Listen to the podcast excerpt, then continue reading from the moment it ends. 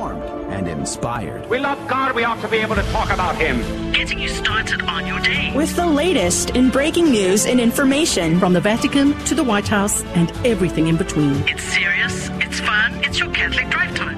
And welcome to Catholic Drive Time. This is your host, Adrian Fonseca. Today is Tuesday, August 29th, 2023, the feast of St. Joseph Calasanz. He was born in 1557 in the castle of Calasanz near Peralata de la Calasanz in the kingdom of Aragon. That's pretty cool. Imagine being born in a castle. He was called to Rome in 1592 by our Lord. I wish that God would just appear to me and tell me where to go and instruct him to leave Spain and head to Rome. While in Rome, St. Joseph was taken under the protection of Cardinal Marcan Con Antonio, man, these Italian names, and became the cardinal's theologian. He started working in charity work and helping the destitute and the homeless. He founded the pious schools in the 1600s and opened the, these schools for free education for poor children, marking the beginning of what would become the Piarist or the Order of the Pious Schools. Over 41 years, the Piarist, with patience and humility, they've started performing many miracles and he received visits from the Blessed Virgin and the infant Jesus, demonstrating gifts of reading conscious, con- consciences and prophecies. I can say words. Now, during this time, there was great persecution, which led to the expulsion of St. Joseph from his own order in 1643. And soon afterwards, in 1646, the Piarists were suppressed by the Holy See. And this was very sad because he did not receive many consolations until later in his life, where he eventually he received consolations by our Lord, who visited him um, in his sadness toward his death. And he died at the age of 91 in 1648, August 25th. A century later, Pope Alexander VII cleared the name of the pious schools and restored his work. It's very sad to see that his work must have this must have been the greatest trial for him to realize that all of his works, everything that he had been asked by Almighty God to do, came to naught. At least what he would have thought in his life. Which I think is something that we can meditate upon. And despite setbacks, challenges, you know, sometimes we can think that this is our fault, that something is caused by our own sins. And sometimes, uh, maybe that is the case. But other times, it may be something else It may be part of the divine plan. Now, something else to keep in mind, something that we should pray for is the restoration of our religious orders because it is one thing and a sadness when your order is unjustly suppressed. It's another thing entirely whenever the oppression comes from a betrayal of the original vows created by the saintly founders. So let's pray that we have a restoration of our religious orders and that all of our religious orders stay true and faithful to their calling. So let's ask this of St. Joseph today. St. Joseph Calasanz, pray, pray for, for, us. us. Uh, good morning to you, Rudy Carlos. Good morning, Adrian. It's good to be here today. Uh, wow, what a beautiful saint. Uh, just to suffer so much and, and still keep going and have those consolations of Christ. Uh, I, I, like you. I wish I had that. Uh, I wish I had that that wonderful gift to uh, to see our Lord like that and be consoled by Him. Right. I mean, I know I struggle every day with trying to have that kind of a supernatural outlook. Um, part yeah. of the Saint of the Day, there was a section on there talking about Ignatius of Loyola, how he actually said, um, someone asked him, what would you do if the Jesuit order was suppressed mm. and they was disbanded? And he said he would be despondent, but then after 15 minutes of prayer before the Holy Sacraments, he would have his peace again. And I was like, whoa, I don't know. I don't know if I can do that. 15 minutes. Whew. He's like, I have it down to a science. 15 minutes is all I need. But you know what? It also reminds me, Adrian, that, uh, you know, we can console our Lord. And, and we really need to do that as well, because, uh, who, who's going to console our Lord but us, right? I mean, mm. we, we, it's one thing to want the consolation, right? Because we're human. We mm-hmm. want that. Uh, but we can also console our Lord who uh, who needs it a lot more than we do. Amen. Amen. And we have an obligation to do so. We have an obligation to actually console our Lord whenever we can. So let's uh, think about that today and go and console our Lord instead of trying to console ourselves. I think that's uh, something Yeah. that we do too much. too much consoling ourselves and not enough consoling our Lord, is what I would say. Um, anyway, let's uh, talk about what's going to be up on the show today. Uh, coming up at 15 past the hour, you know, I haven't really talked at all about the Maui fires. Um, did y'all talk about that while I was gone? We did mention uh, there was one story. It was a kind of an interesting story that uh, theorized that the fires were caused by non-native plants. So the grasses that were that were placed in this town, they actually contributed to the wildfire because they weren't native to that that island. So that's one thing we mentioned. Yeah, so I I kind of um missed out on a lot of news while I was gone, and then the news cycle is such that there's just so many things going on that I just could not I could not actually uh, keep up with everything going on. So I'm trying to catch up, and the situation the Maui fires really shocked me. Like I was like, oh yeah, that's it's a pretty bad situation, but you know that's it's a tragedy. And I was like, oh, sure, everybody talked about it already. We moved on, and it's so much worse than I thought. I just started reading these articles about it, and I'm just flabbergasted by the situation. So we're going to talk about that at 15 past the hour. At 30 past the hour, uh, Michael Hichborn with the Lepanto Institute should be joining us to talk about the uh, priest of the Sacred Heart. It was a very concerning situation going on over with the priest of the Sacred Heart. So we're going to talk about that at 30 past the hour. In the next hour, Adam Blai should be joining us, and we're going to be talking about the spirit world coming up this Saturday. So that's coming up uh, in the next hour. Plus, our Fear and Trembling game show is coming up, as is our custom. Uh, but let's begin with prayer. Oh, and before I forget, the uh, yesterday we mentioned the talk going on in the Dallas Fort Worth area, and we didn't get out the details. So tonight there's going to be a talk on the upcoming Synod on Synodality happening in Rome. Uh, the talk is titled "How the Coming Synod Could Radically Change Your Parish and the Church." It'll take place at 7 p.m. at the Women's Club of Fort Worth at 1315 Pennsylvania Avenue.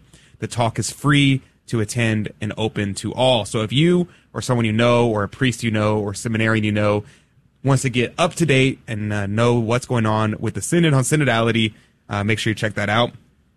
And if you want, I will send you this information to send me an email and I will copy and paste this information to send it to you. Um, so you can get our email, grnonline.com forward slash CDT, and we would love to send that to you. Um, but definitely check it out. I went to the um, their talk here in Houston. It was very enjoyable. My family, all my my father and my mom went with me, and it was very good, very good. So definitely check it out. Uh, let's begin in prayer. In the name of the Father, Son, and the Holy Ghost. Amen. We're going to be praying for your intentions, whatever it is you have going on in your life. Um, we're praying for my father. Uh, he turned 49, not 50. He wanted me to tell you that. He's not 50. He was 49. And so pray for my father. His birthday was yesterday. And my grandfather, he has his cancer treatment. So I'd be grateful if you pray for that. And we pray for the salvation of souls, liberty, and exaltation of Holy Mother Church for our friends, family, benefactors, and all those that we promise to pray for. O Immaculata, Queen of heaven and earth, refuge of sinners, and our most loving mother, God has willed to entrust the entire order of mercy to you. I, a repentant sinner, cast myself at your feet, humbly imploring you to take me with all that I am and have, wholly to yourself as your possession and property. Please make of me, of all my powers of soul and body, of my whole life and death and eternity, whatever most pleases you. If it pleases you, use all that I am and have without reserve, wholly to accomplish what was said of you. She will crush your head, and you alone have destroyed all heresies in the world. Let me be a fit instrument in your immaculate and merciful hands for introducing and increasing your glory to the maximum in all the many strayed and indifferent souls, and thus help extend as far as possible the blessed kingdom of the most sacred heart of Jesus.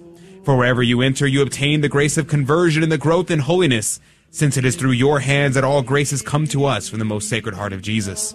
Allow me to praise you, O Sacred Virgin. Give me strength against your enemies. O Mary, conceived without sin, pray for us who have recourse to thee, and for those who do not have recourse to thee, especially for the Freemasons and those most commended to thy care. In the name of the Father, and the Son, and the Holy Ghost, Amen. And now, your headline news with Rudy Carlos. Thank you, Adrian. Good morning. You are listening to Catholic Drive Time, keeping you informed and inspired. And here are today's breaking news and stories. Breaking news. I'm moving away. This story is from Breitbart, and they say it's a maybe Epcot 2.0. Silicon Valley Titans invest $800 million to build a utopian city in Northern California. A consortium of Silicon Valley elites led by the group Flannery Associates has acquired 55,000 acres of land in Northern California for $800 million with the ambitious goal of constructing a sustainable utopian city. The group's objective is to build a utopian new town on 55,000 acres that promises its future residents reliable public transportation, urban living amenities, and a commitment to so called clean energy. Catholic News Agency reports Catholic Church loses bid to have abuse lawsuit thrown out in Australia. This is an interesting story.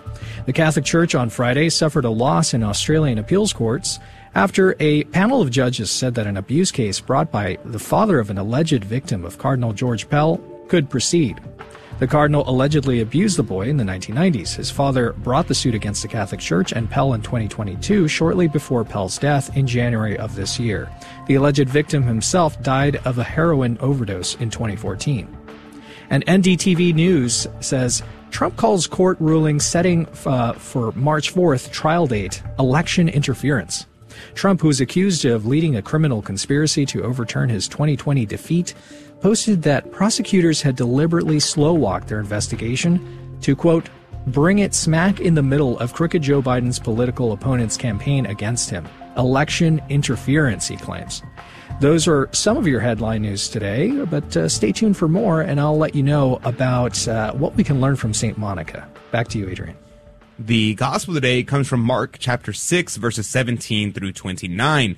Now, this is from John's beheading. So that's the story that's being told. And there are a number of things that I think are worthy of comment on. Cornelius Lapide commented on quite a bit of it. On verse 22 here, and when the daughter of the same Herodias had come in and had danced and pleased Herod, and them that were at table with him, the king said to the damsel, Ask of me what thou wilt, and I will give it to thee. Now, Cornelius Lapide commenting on this said, And when the daughter of the same Herodias had come in and danced and pleased Herod, the female dancers were formally introduced into their feast by the Jews out of luxurious appearance from Josephus.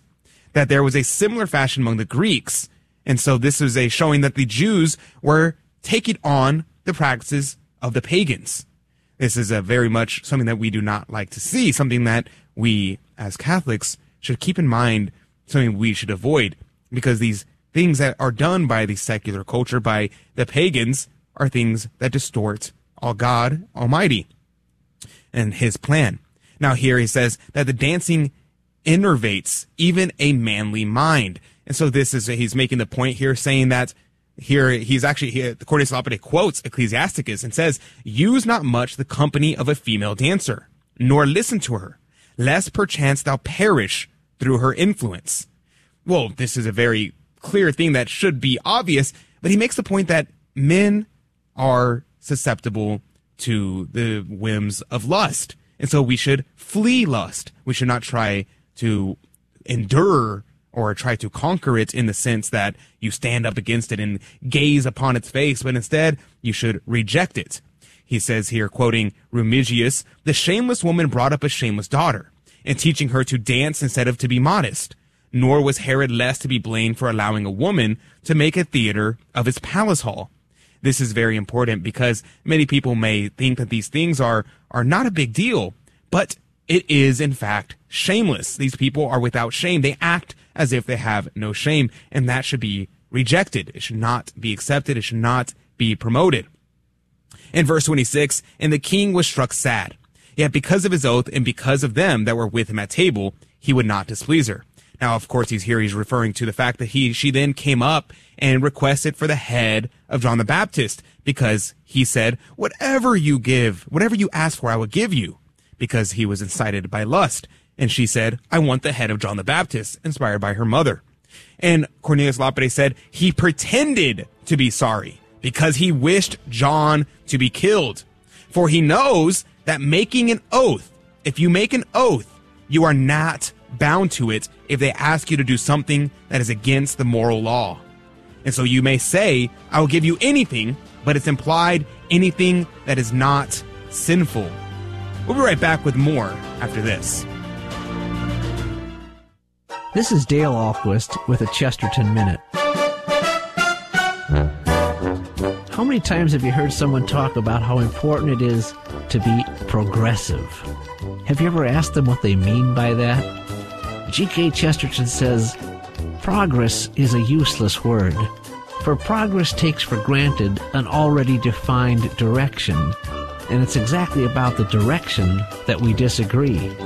We can't have progress until we've stated what our goal is, and then we can determine whether or not we're moving closer to it or farther from it. The real question is not whether we are progressive, but what is our goal? My goal is to get to heaven and to help others get there too. What's yours? Want Chesterton for more than a minute? Visit our website at chesterton.org. Ladies and gentlemen, this is your captain speaking. We're currently cruising at 39,000 feet. We'll turn that seatbelt sign off for you and let you move about the cabin. Looks like we're about two hours and 10 minutes from landing. Plenty of time for you to meditate on Christ's passion. Wouldn't it be great if everyone meditated daily on our Lord's Passion? Why not start today? A friendly suggestion from Guadalupe Radio Network. And welcome back to Catholic Drive Time. This is your host, Adrian Fonseca. It's so good to be on with you today. Praise be to God. You know, there is this situation you may have heard. Did you hear about the Maui fires? I wonder. I probably everybody's heard about it. I was actually in Europe when it happened, and so I just didn't I didn't hear about it until I got back. I was not keeping up to date with the news at all while I was gone. Must be nice. uh, it was kind of nice. It was kind of nice. And I got back. I heard about these fires, right? And I was kind of thinking, oh, it's like kind of like the California fires or the Canada fires, really bad, really sad. Um, but I didn't realize how devastating it was. That hun- over a hundred people died, and that uh, people's like entire lives were destroyed. And then I started seeing all the conspiracy theories pop up about, oh, maybe it was set by the elites because a bunch of rich people like Oprah and the, I think the the Obamas uh, had property that didn't burn down. And I started seeing all these things, and I was like, oh my goodness, this is really interesting. And then there was the whole controversy about Joe Biden coming into Maui and then falling asleep during the um, kind of the press conference, and that he initially for like what two weeks said nothing about the actual fires itself, and it was just all over the place, all these different things coming up. But then what made me say, okay, I need to readdress this because I was kind of thinking, you know, I already didn't talk about it as I'm sure that y'all talked about it while I was gone, so I don't need to revisit it. But then I saw this story and I was like, okay, I have to uh, bring this up because this is absolutely flabbergasting. Did you f- see this story? Maui residents who disobeyed barricade survived fires. The government apparently, this is reported by The Hill, and there's a, I think the Associated Press also reported on this. They, the government set up barricades and road closures blocking in the citizens from escaping where the hmm. Maui fire was. And the people who survived were people who decided to ignore the government's orders and go around the barricades. And apparently people were discouraging you to go around the barricades. And so many people died inside of their vehicles or inside of other things hiding out because they weren't able to get out. Now, so the Hill reports at least 114 people were killed in the fires earlier this month, and the FBI is estimating up to 1,100 more are unaccounted for. Officials are facing increased scrutiny for their emergency response, including why the emergency sirens were not set off and whether closing the roads prevented people from getting to safety. In the early hours of the Maui fire, there were more than 30 power poles downed along the Honoapiilani Highway at the south end of Lahaina, a historic town that was decimated in the fires earlier this month. Officials closed Lahaina Bypass Road due to the fires, blocking the only way out uh, to the southern part of the island. The Maui police chief said during a news conference that official, offic- officers never stopped people from leaving the area. But the AP reports suggest that residents were discouraged from disobeying the barricade. Hmm. Said one family swerved around the barricade set up to escape the flames, while another resident took a dirt road uphill to climb above the fire, according to the AP. However, many others who stayed in the cars on the road were stuck in a gridlock with fires surrounding them on most sides, with the ocean on the remaining side. This is just absolutely tragic. It goes on. Nate uh, Baird and the Courtney Stapleton recounted their experience to the outlet, saying they loaded the car up with their two sons, Baird's mother, and one dog to escape the flames. When they turned south to escape Lahaina, they were met with cones and were told to turn around to Lahaina, which was already burning. Instead of turning around, they swerved past the cones and escaped to a neighboring town. Nobody realized how little time we really had. Like even us being from the heart of the fire, we did not comprehend. Like we literally had minutes and one wrong turn, we would all be dead right now. This is absolutely, absolutely tragic to hear. And there's one lesson. I mean, there's a lot of lessons that can be learned. There's a lot of things that were wrong. Uh, we still don't know for sure what caused the fire. We still don't know what uh, about the whole release of the water, whether or not the water was not released when it was supposed to. Uh, we still don't know. There's a lot of things we don't know. But from just this alone, what should we learn from this? If the people try to tell us that if you want to survive, you got to listen to the experts. If you want to survive, listen to what the authorities are telling you. Uh, 14 days to slow the spread, two weeks to slow the spread, wear your mask, get the vaccine, do this, do that, whatever the government tells you to do. No, don't worry about this. The government says it's fine. Don't worry about it. The only people who survived this are the people who disobeyed the government, are the people who refused to say, oh, yeah, whatever you say. That's the only people who survived. It's absolutely ridiculous that this happened. Now, this is unexcusable. There are many things that are excusable. You say people make mistakes. I get it. People make mistakes. But to barricade exits and to tell people to turn around, the only people who survived are people who disobeyed. I think that's something, that's a lesson that we're going to have to keep in mind, unfortunately, because yeah, we should want to respect authority. We should want to be able to trust authority. But in our current system, it's very hard to say that we should or can. I think this is something we must keep an eye on. Now, sticking with the same topic, one thing that was very, very concerning was the fact that Joe Biden, his response when he went there, when he went to Hawaii, what did he say? He started telling stories about himself. He went in and was talking about how, oh, about two decades ago, we had a small kitchen fire and, well, nothing actually happened. Uh, we could have lost my Corvette and my wife was near the house too and she could have died too. And that's his story to tell about how he can relate to over 100 people dying, 1,100 people missing, millions of dollars of damage, if not more, and people's entire lives uprooted and destroyed. That's his response. I was given really, really good advice by a professor of mine, um, Dr. Theodore Rebard. Uh, we've had him on the show in the past. I've interviewed him on my personal podcast. I respect this man greatly.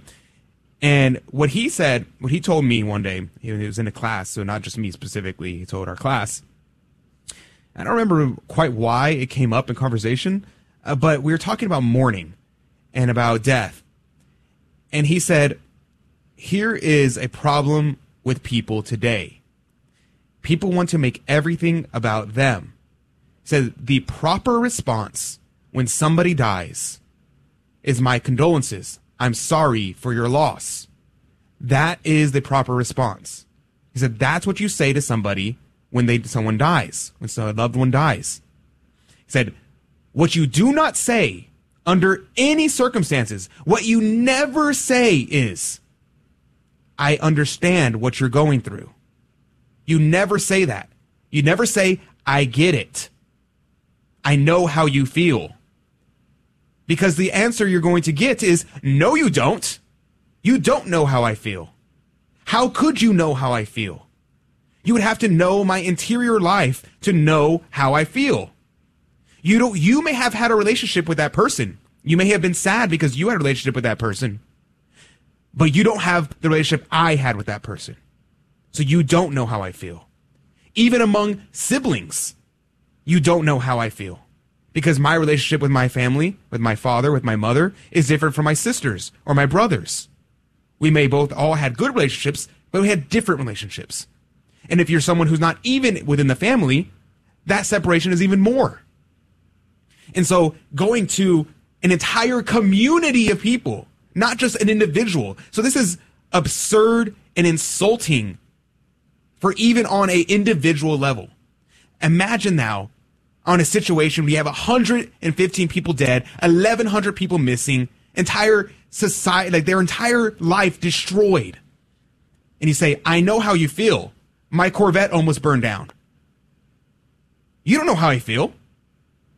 This is absolutely a complete violation of etiquette, a complete violation of decency, and a complete narcissistic response to a tragedy.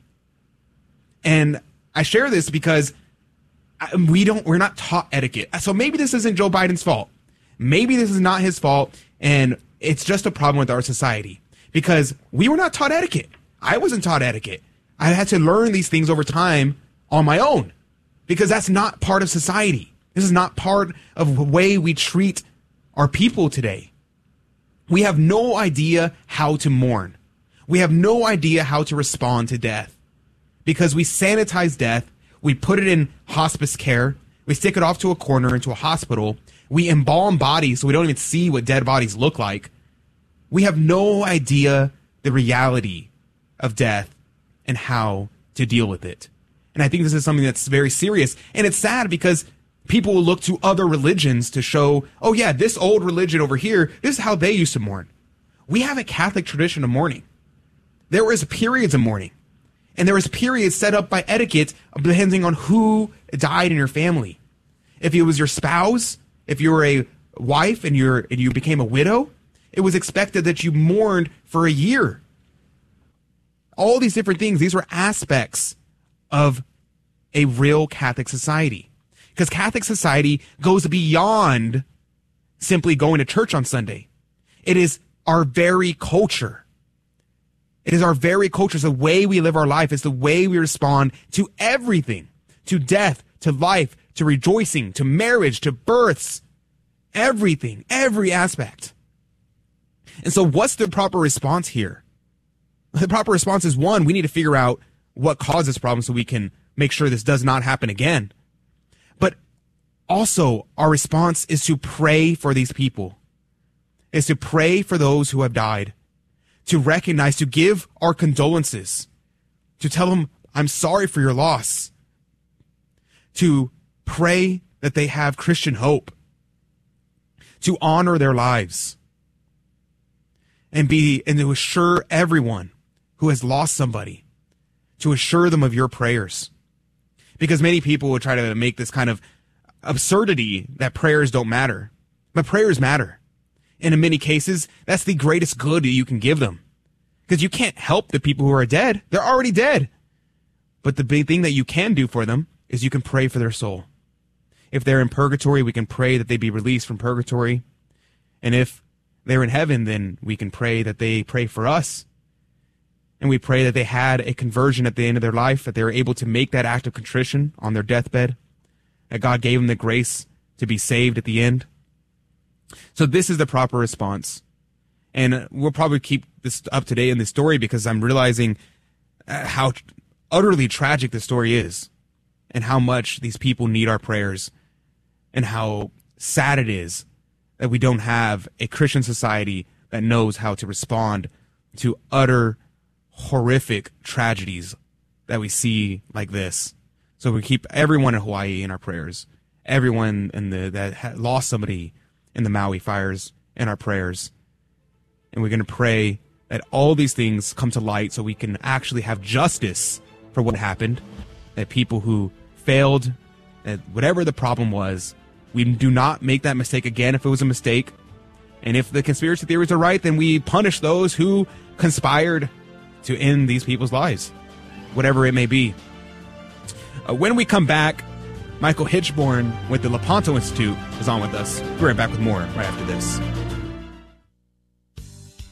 Hello, this is Steve Gleason with your one minute tool for Catholic evangelism. Here's the question for your non Catholic friend Which of these is the most difficult for you to objectively believe? Jonah lived in a whale? Moses heard God's voice in a bush? Peter's authoritative declarations would be backed by heaven? Or that Daniel survived the flames of fire? Well, here's your three best friendship tools for Catholic evangelism. Number one, the results. Most difficult was Jonah, then Daniel, then Moses. The easiest was Peter receiving authority to grant forgiveness. Secondly, the early church was tough. You see, that authority granted to Peter could put one out of the the church due to sin, and that same authority was installed to bring one back into the church through personal confession. We understand that reconciliation with the church is inseparable from reconciliation with God. And thirdly, our Bibles are filled with promises, but this promise was to Peter, the apostles, and the generational successors of Peter known as the Catholic bishops. So here's an idea. Take a drive down your street, look up at a Catholic church, and just know this for a fact. That priest inside that church was ordained straight down through the lineage of St. Peter. Ladies and gentlemen, this is your captain speaking. We're currently cruising at 39,000 feet. We'll turn that seatbelt sign off for you and let you move about the cabin. Looks like we'll have you at the gate in plenty of time for you to get to confession before Mass this evening. Wouldn't it be great if everyone regularly went to confession? Why not start today? A friendly suggestion from Guadalupe Radio Network. Welcome back to Catholic Drive Time, keeping you informed and inspired. I'm Rudy Carlos, and here are more breaking news and headlines for you. Catholic Vote reports Coalition of Scientists say that there is no climate emergency. Known as Clintel, a global climate intelligence group dedicated to fostering an approach to climate change grounded in science. For the statement, Clintel brought together a diverse group of scientists from all over the world to combat erroneous popular opinions. Contesting the notion that CO2, which is essential to all life on Earth, is a negative effect of climate change, the statement added, more CO2 is beneficial for nature, greening the Earth, and an additional CO2 in the air has promoted growth in global plant biomass. It is also good for agriculture, increasing the yields of crops worldwide. And Catholic News Agency reports here are some lessons from St. Monica for those whose children and grandchildren have left the church.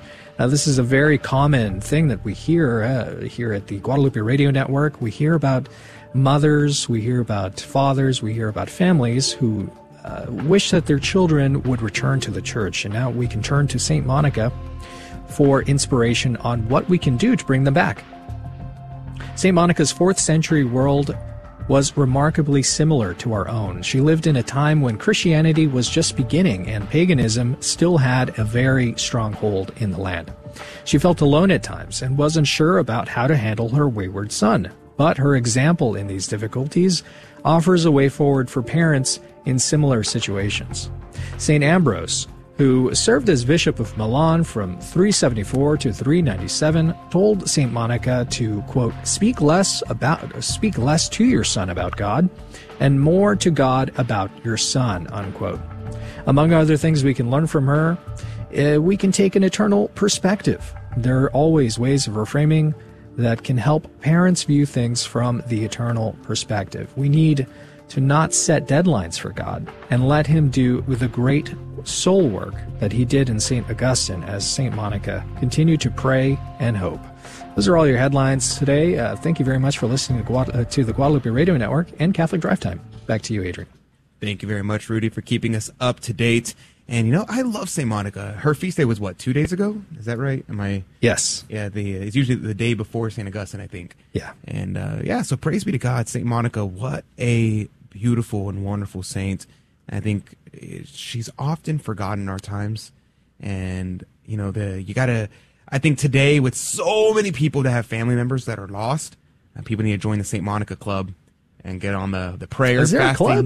and Oh, penance. I got you. I got you. Yeah. I get what you're putting down there. Well, there's actually so there's actually a there was a book written. We interviewed the person a long time ago, long time ago, and she wrote. I think I can't remember the details of the book, but it was called the Saint Monica Club, and it was about like people um, praying for lost uh, children. And so, yeah, yeah, this is something that is a real, real concern. And there is something that people think, what can I possibly do to save my kids? And the the acts of reparation and uh, prayer, fasting, penance. That is the number one thing that you can do. And when you do it, not only can you bring your kid back to the faith, but you can actually make them a great saint. So that's encouraging. Uh, joining us right now is Michael Hichborn. Good morning to you, Mr. Hichborn. Good morning. Thanks for having me on. Uh, praise be to God. It's good to have you on. It's always good when you are on because uh, you always have these explosive reports and they're always incredibly well sourced.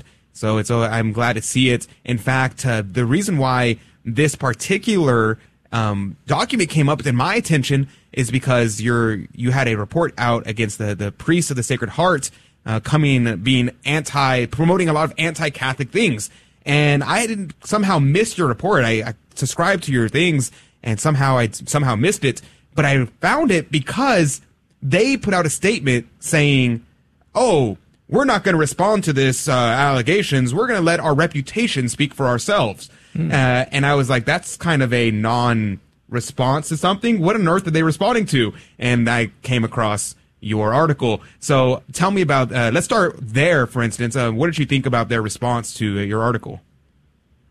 Well, it's it's funny that they would say that they're going to let their history stand as its own uh, testimony, and because their history actually includes everything that we documented in our report. So it's like you're going to rest on that. I mean, okay.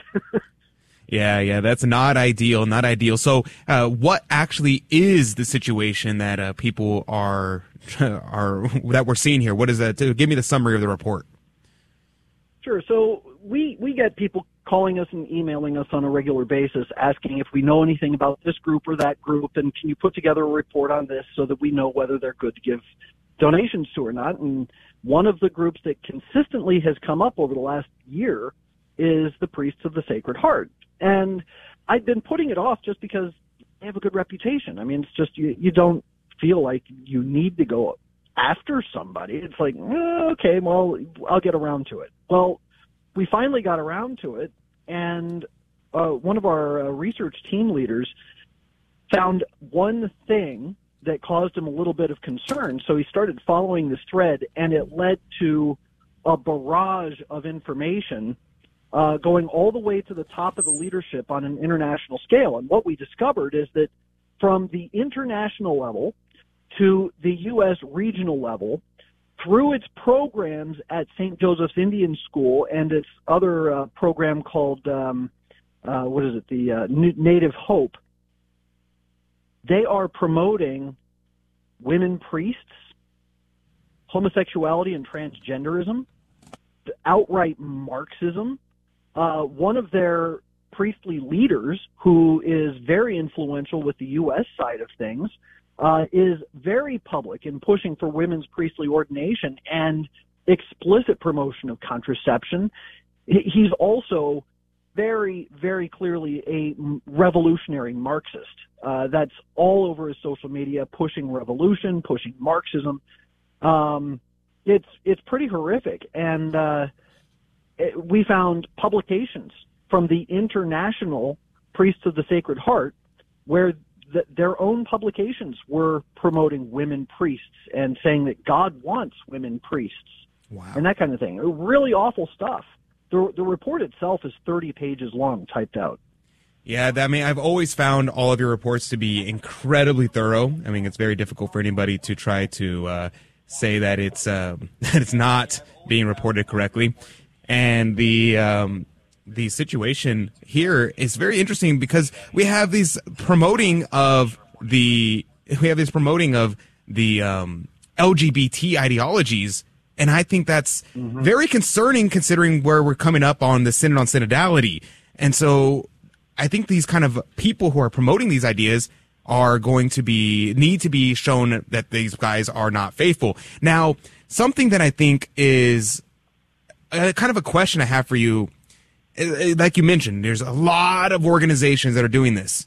And so how do you kind of choose which ones are the ones you kind of go after? Because I think that if you have um we have this one group, but there's like dozens and dozens of religious orders, they're doing the exact same thing. Yep. Yeah, so the way we do it, um, I mean, we are a very small organization, so it takes us a lot more time than if we had a lot more funding and, and uh, we're a bigger organization with more people doing research.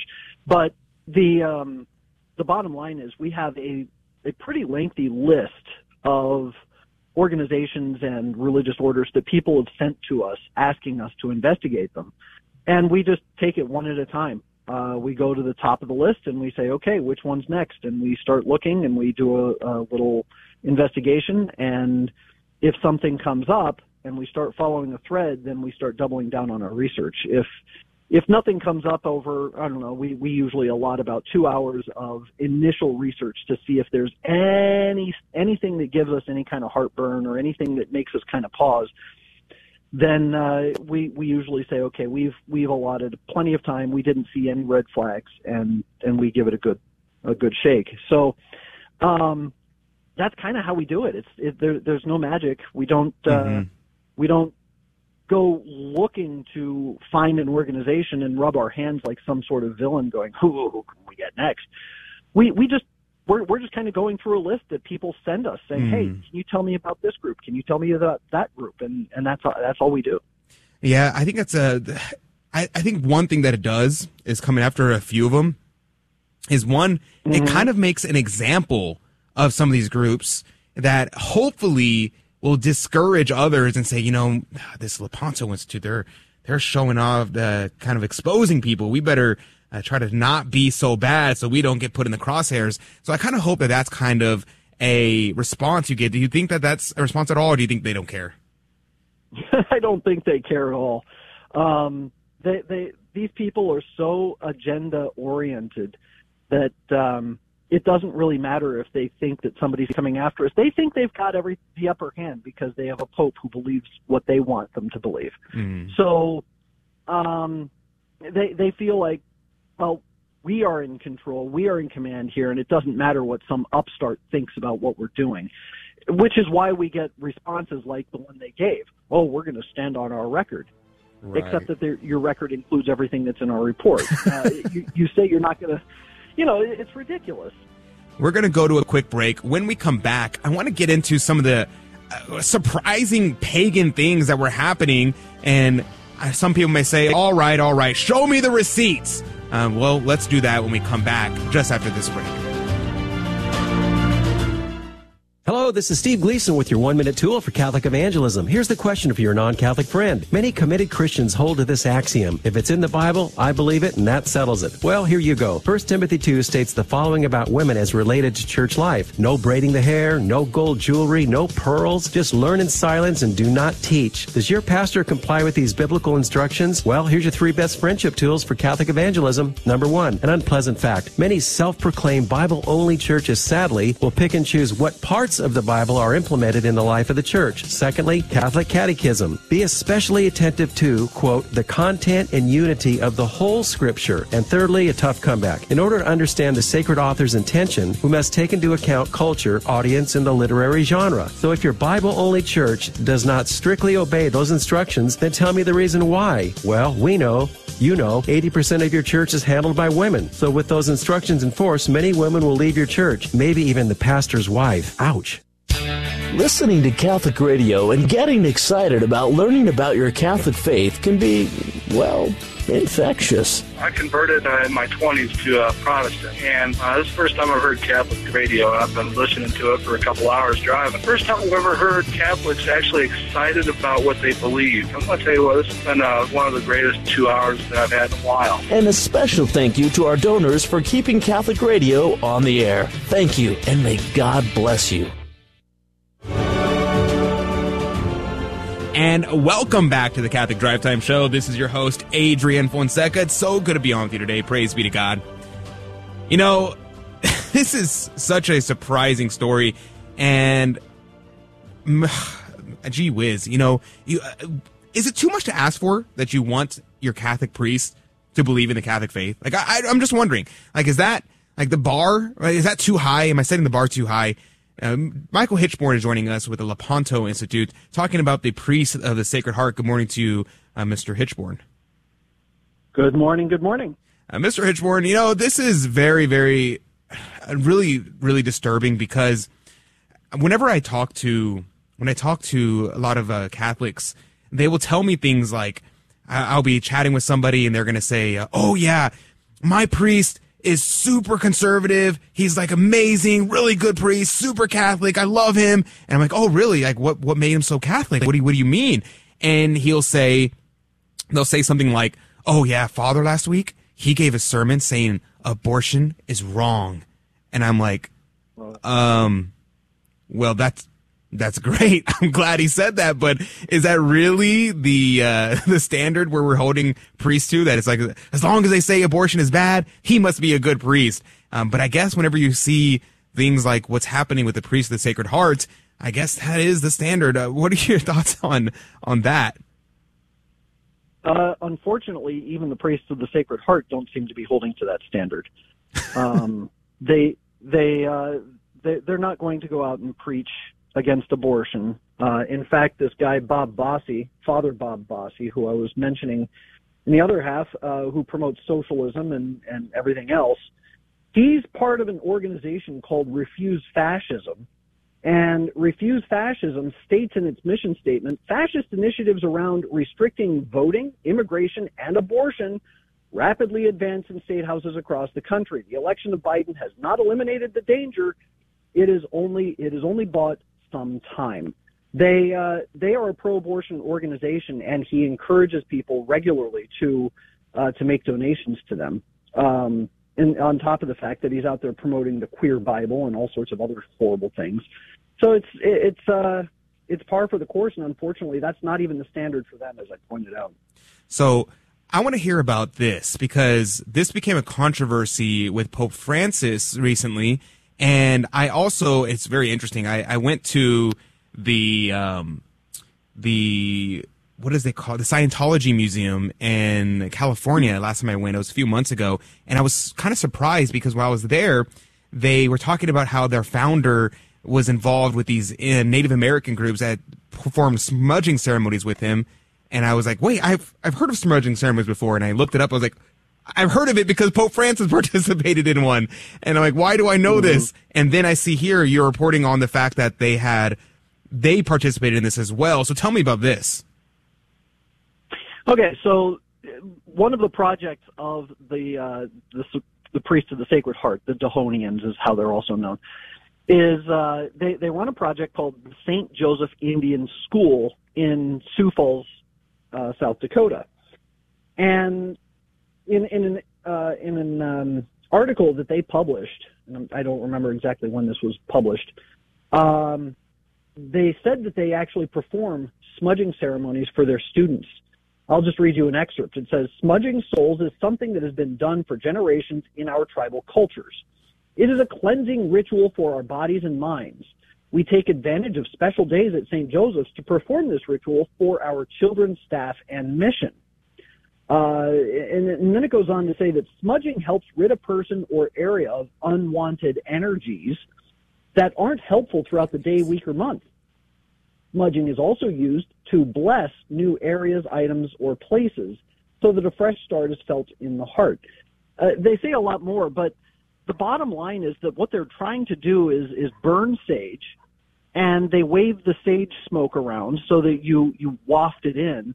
And they say that that acts kind of like a sacramental in, in banishing spirits and unwanted energies. And it's, it's, it's a false form of worship. This, this is not a proper ritual that is uh, in, in accord with Catholic teaching. It's just not. Yeah, I mean that's just that's I mean it's straight up paganism. That's that's horrific to Yes. think that someone would do something like that. And you think, okay, well, if someone does something like this, you're probably doing the exact opposite of your intention. You're probably bringing demons into your to your school. You said this was for a school kids. Yes, this is for school kids, Oh, and, and they say that they they use the, they do the smudging for their children, their staff, and the mission of the school. Uh, So they're they're treating um, this burnt sage in the same way or in a similar way to how the church would normally use incense. Mm. You can bless with incense. You can't bless with sage. Sage is not a proper for it's not proper matter for the sacramental that is burnt incense. It's also not the same thing and it doesn't have equal weight to holy water but they try to make the same. Th- the, they in one of their articles, they actually try to make that that argument. They say, despite being from different cultures, both holy water, sprinkles, and Lakota smudging share the belief in the importance of spiritual purification and connection with a higher power. Uh, they're not Oh, the same. Goodness, Yeah, this is this is absolutely horrific, and I, I think that one of the other good things about your reporting on this is to try to wake up parents and families, Catholic families, to realize just because someone is a is a priest or part of a religious order or something like that does not mean they have the best ideas for your kids in mind. They don't have the eternal vision in mind. They should, uh, but they do not. And I was surprised to see the LGBTQ aspects of this as well. And, you know, I'm like, what's worse, the paganism or the promoting of LGBT ideology? One, you, the kids are taking home demons to their families. The other one, it may cause permanent damage to their to them if they end up buying into these ideologies. Uh, what did you find out about the LGBTQ plus justice things that they're talking about? I don't even know how to what to call them. Right. So the the promotion of of uh, homosexual and transgender ideologies is pervasive throughout their entire uh, uh, from the top down. Um, in May of May of 2021, a, publication of theirs called Semina, Settimana News uh, published an article, and the title is "LGBT Forbidden to Bless LGBT Unions," and it was written by a a priest of the Diocese of Bilbao in Spain.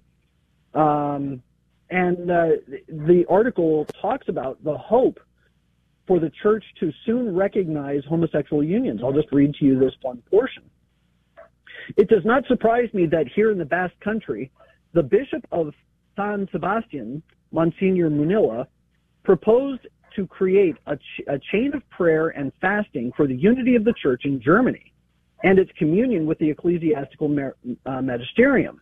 I suppose because he is concerned not so much about said unity, but about a possible change in the catechism that leaves behind the thesis that or, orientation towards people of the same sex is objectively disordered. And then he goes on, he says, this is all a translation, so the, the, the grammar might sound a little off. He says, isn't it more consistent with the gospel and reason to freely recognize that people attracted to the same sex are oriented differently? I hope that before long, it will be possible to read this or something similar in the said catechism. Mm. It has happened before with the death penalty and so-called just war. Why not with homosexual unions? Uh, That's just one, just one example. They have others all throughout talking about homosexuality and blessing same-sex unions and participating in gay pride parades and uh, I mean it's pervasive. They are they as an organization as, as an order of priests uh, can be definitely said to be completely aligned with the LGBTQ ideologies. Wow. Yeah. I mean, there is one thing that I kind of noticed from that, from what you just read there. It really, really shows how revolutionary the changes in the catechism have been because they point to it and are like, Hey, look, look, they, we've already done it here. Why can't we do it here too? And you also hear the echoing of Father James Martin there as well of differently ordered rather than intrinsically disordered. I think that's also very interesting to note. Now, certainly, certainly with uh, you know you have one priest father james martin and nobody wants to come out and condemn him. But if it's an entire religious order that is constantly consistently promoting this all over the world eh, certainly there's been bishops and cardinals and and prelates who have condemned them publicly no? Condemned the Dehonians? yes sir Uh, there has been nobody nobody that has come out and condemned them. Yeah. wow Uh, in fact, I think that their reputation precedes them, which is why they wanted to rest on their reputation uh, rather than addressing the concerns, because uh, they know they have a good reputation. They know that people think that they are on the up and up when they really aren't. So our report was really kind of revolutionary in that sense that nobody has said anything about the uh, the order of the priests of the Sacred Heart that was negative before. And this is the first time that it's being revealed that they are not really what they appear to be anymore, unfortunately. Now, where are they located? Uh, like, what's what's kind of their reach? Is it just in small areas, or are they very widespread? Because personally, I don't think I've ever encountered one of these priests personally.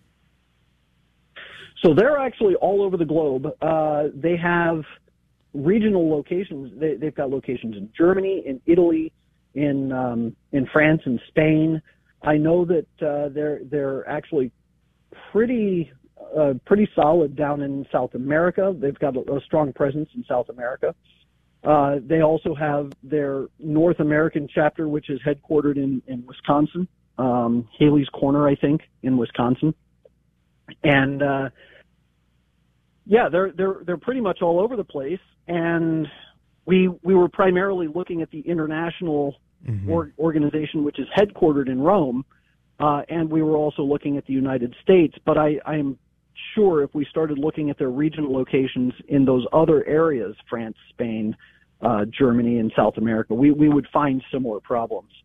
Wow, I, I looked them up right now as you were talking in the 277 parishes, 443 communities, uh, 45 education centers, 60 houses of formation. That's uh, kind of impressive, to be honest. Then they have 14 retirement homes. Yeah, they're very, very large. I, I didn't realize how well how big of a presence they are, considering uh, that I had never heard of them before. I'm very, very shocked by that. Now, before we run out of time here, the just about a minute left in the conversation. Uh, what can your average faithful do? Do we write the bishop? Do we uh, just pull support? What, what's the what's the what's the call to action here? Well, the first step is to pull support. Um, obviously, you can't be supporting an organization that's pushing this level of, of homosexuality and women's ordination and, and everything else. Write to the order, uh, tell them why you're not supporting them, and then also, if they are in your diocese, write to your local bishops and say, Your Excellency, there's something very wrong here. Please conduct uh, an investigation, and if necessary, kick them out. Mm. For sure, for sure. So there is our call to action. Of course, we cannot support as Catholics anything that is promoting paganism, abortion, LGBT ideology, and the list goes on and on and on. And if we can, let's get them punished so that way, you know, good things should be promoted and bad things should be canceled. God bless you, Mr. Hichborn. Check out Lepanto Institute. Go look up Lepanto Institute. You'll find it. God bless you. God love you, Mr. Hichborn. We'll be right back with more right after this. I'm in a good place in my life. And I'm energized by new adventures. I've got friends to laugh with. And a good relationship. But even though I'm kind of comfortable, I sometimes wonder is there something more? Could God in church be what you're looking for? Come and see at CatholicsComeHome.com. Hello, this is Steve Gleason with your one minute tool for Catholic evangelism. Here's the question for your non Catholic friend Have you ever replaced pronouns in the Bible such as who, whom, whosoever, ye, you, etc., and replaced those words with your name and therefore you personalize the Bible to yourself? Do you do that? Is that a safe way to read the Bible? Well, here's your three best friendship tools for Catholic evangelism. Number one, Bible complexity. Mechanics study motors, architects study design, linguists study syntax, but for the most part, Christians don't study the how to's of safe biblical interpretation called hermeneutics. Secondly, Aquinas. In the Summa, we see the caution. Aquinas says of the Bible, quote, the manner of its speech transcends every science because in one and the same sentence, while it describes a fact, it reveals a mystery. And thirdly, a tough comeback. I know it seems plausible to simply say the Bible is a love letter straight from God to humanity, but wait a minute. A sentence or a paragraph in a love letter has context. Yes, with great caution, we can personalize some context. But remember, when you're at the central figure in the Bible, God isn't, and that's just wrong. Ladies and gentlemen, this is your captain speaking. We're currently cruising at 39,000 feet. We'll turn that seatbelt sign off for you and let you move about the cabin. Looks like we're about two hours and 10 minutes from landing. Plenty of time for you to learn about a great Catholic saint. Wouldn't it be great if everyone read the lives of the saints? Why not start today? A friendly suggestion from Guadalupe Radio Network. Your 24 hour a day source of Catholic inspiration. This is the Guadalupe Radio Network, radio for your soul.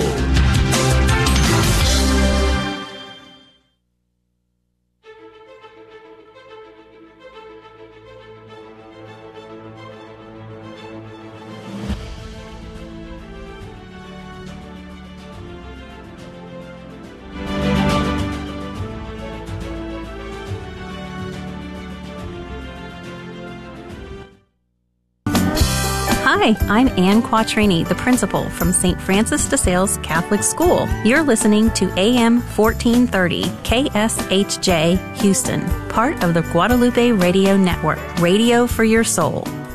Institute. Check out the Lepanto Institute, and I highly recommend when you go, Lepanto. Uh, let's see, it's lepantoin.org. Lepantoin.org. I highly recommend checking out the actual articles itself because people will accuse Lepanto Institute of, you know, fear mongering and making up things. But if you actually read their reports, it's hard to argue with. I mean, it's he cites his sources. It's very, very lengthy, and he uh, pulls up all the receipts, screenshots of them actually saying the things. I don't know. I don't know how you can disagree with Lepanto Institute. He they show all the receipts, and he always cites their own websites. Like the, these these leftists tend to come out publicly and they tell you what they believe. So I, I always kind of surprised when people are like, Lepanto Institute doesn't know that's not a good source, yada yada. I'm like, did you read his reports? Um, if you did, please share with me where he got the, the information wrong. I'm sure he would be happy to correct it. I, I know Michael, and he's a, a really honest guy. If you, you told him, hey, hey, this wasn't right, there's a bad source, I'm sure that he would uh, correct that. So definitely check out Lepanto Institute. Um, dot org or lepantoin.org rather lepantoin.org or just look up Lepanto Institute. It'll come up. But joining us right now is Adam Blai. He is the host or the co-host rather of the Spirit World. Good morning to you Adam. Oh, let's see. Okay well I don't know if we have Adam on at the moment. I was told that he was uh, waiting on the line so uh, we'll come back around and see about Adam being on the line in just a second. So we will see about that. Come back around in just a moment. Uh, until Adam comes on, I did want to bring up. I was doing some research on the uh, ideas of Catholic funerals, and one of the things that really shook me to the core was embalming. And I, and I don't want to kind of get it gets kind of gross a little bit and when you find out what embalming does and after reading what exactly goes on with embalming i think i don't want to embalm my family and i don't think i want to be embalmed i think i just want to be put in the ground you know What? yeah Uh, they Are you serious? i'm 100% serious You don't want to. You don't want to look like glowing, like like a like a like, a saint Perfect. Uh, well, he, here's what they do. So I was reading this, and, and get this. This is like really, really concerning. It says, continuing my inquiry into the embalming process, I was appalled at what it entails. After basic tests are performed on the corpse for signs of life, the limbs of the nude body are massaged to break the rigor mortis. Wires or adhesives are used to fix the jaw and set the face. Hmm. Machines suck out the internal fluids of the corpse, and they fill the cavities with concentrated chemicals that contain formaldehyde. Needles are poked here and there under the skin to inject more formaldehyde for a kind of Botox effect of beautification, all with the aim of destroying any vestige of suffering, old age, and death. It seems to me an intrusive, artificial process that pays no mind to the Catholic teaching of the body as a temple of the Holy Ghost. And it made me think, yeah, if, if we're against cremating the body, why would we not be against the idea of embalming the body? It seems kind of contradictory to be for one and not the other because, yeah, they're kind of, they abuse the body. They, they kind of beat up the body quite a bit. And I, I think it's very concerning to, to see those kind of things. And so I, I've just been diving into this a little bit more because I was thinking about the Catholic tradition of mourning and what that entails and came across this as well. This was um, Tradition in Action, Marian Horvat article that she put out. And I think that's interesting because then you look at the odor of sanctity that some of the incorruptibles have. And they have very supple bodies that are that don't have rigor mortis, that has this kind of uh, appearance of sleep, and they do not have those. Um, they they basically look better than those who are embalmed, uh, but without all of the added effects. So I don't know. I don't know. I think perhaps I think I was looking at this as well, and they said the majority of states will allow you to just refrigerate, so that way you can do the funeral, and then you it's in the it's in the ground after that, so it doesn't really matter anymore. So maybe eh, maybe that's the um maybe that's the the status, I don't know. I got to think more about it. I'd be curious to know other people's thoughts. Maybe we'll talk about this in the after show. But joining us right now is Adam Blai, the host, uh, co-host of the Spirit World. Good morning to you, Adam. Good morning, Adrian. Nice to see you again. Amen. It's good to have you back on. And now, before we jump in, I want to talk about, of course, um, what's going to be the topic about the Spirit World on Saturday. But I honestly wanted to ask you. I was thinking about this uh, over the last week, and because I was thinking about the series with, with AI, and I remembered an article I saw like a year ago where a Filipino uh, exorcist said that the demons can control or can can have access to technology and use technology to send text messages, things like that. And I was also thinking about the the transhumanist movement of people trying to um, replace their body parts with robotic body parts and with um, Elon Musk putting in the um, trying to trying to push for the Neuralink, putting in people's brains so they have access to the internet twenty four seven.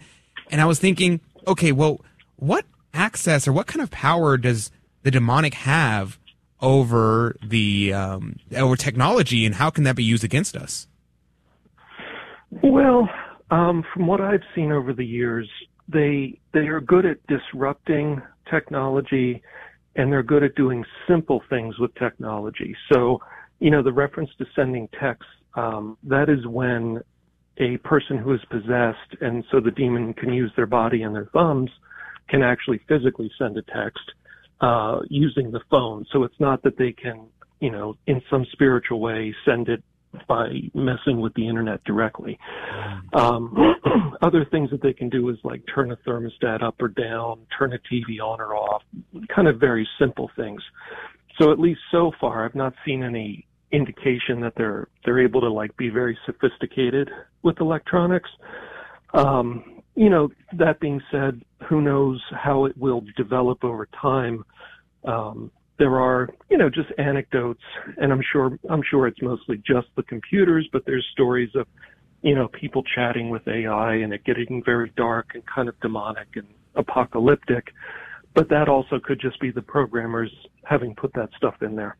Adam, this is Rudy. It's a pleasure to speak with you, and uh, you know, to, to kind of continue on that that that sort of thread there. Uh, I've also read that uh, you know, phones or screens, you know, anything like with technology can be used as a scrying device uh, for, you know, people who.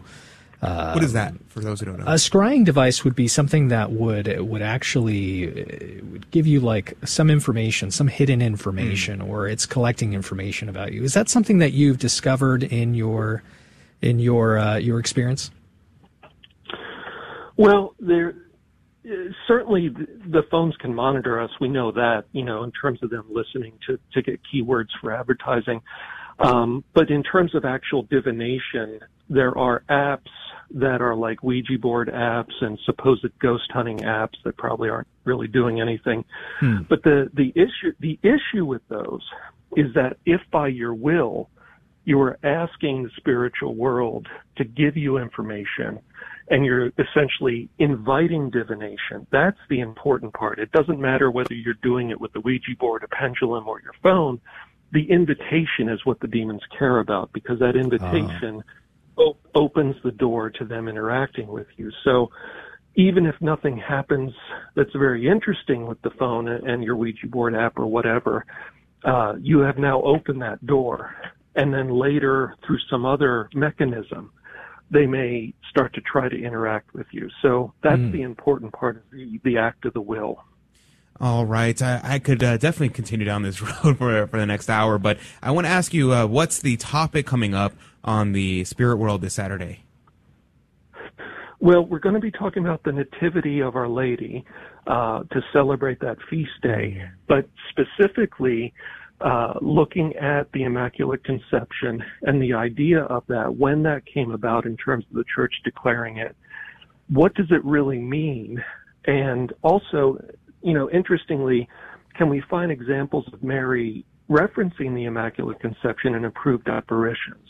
Wow. So we want to kind of unpack that whole story so people understand it. A lot of people have heard the words Immaculate Conception, but not everybody knows what it means or, or when that kind of um, teaching basically came about in the church's history.